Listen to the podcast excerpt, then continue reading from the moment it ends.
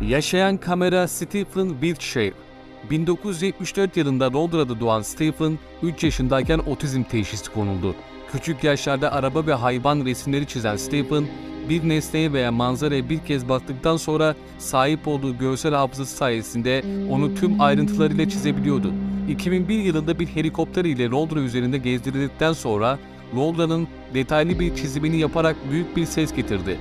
Bu çiziminden sonra Stephen, Roma, Madrid, Dubai gibi birçok şehrin panoramik çizimini yaptı. 2014 yılında ise İstanbul'a gelen Stephen, 45 dakikalık helikopter turu sonrasında 5 gün içinde İstanbul'u tüm ayrıntılarıyla çizmişti. Stephen Wilshire'in ayrıntılı hayatını izlemek istiyorsanız belgeselde bulunmaktadır.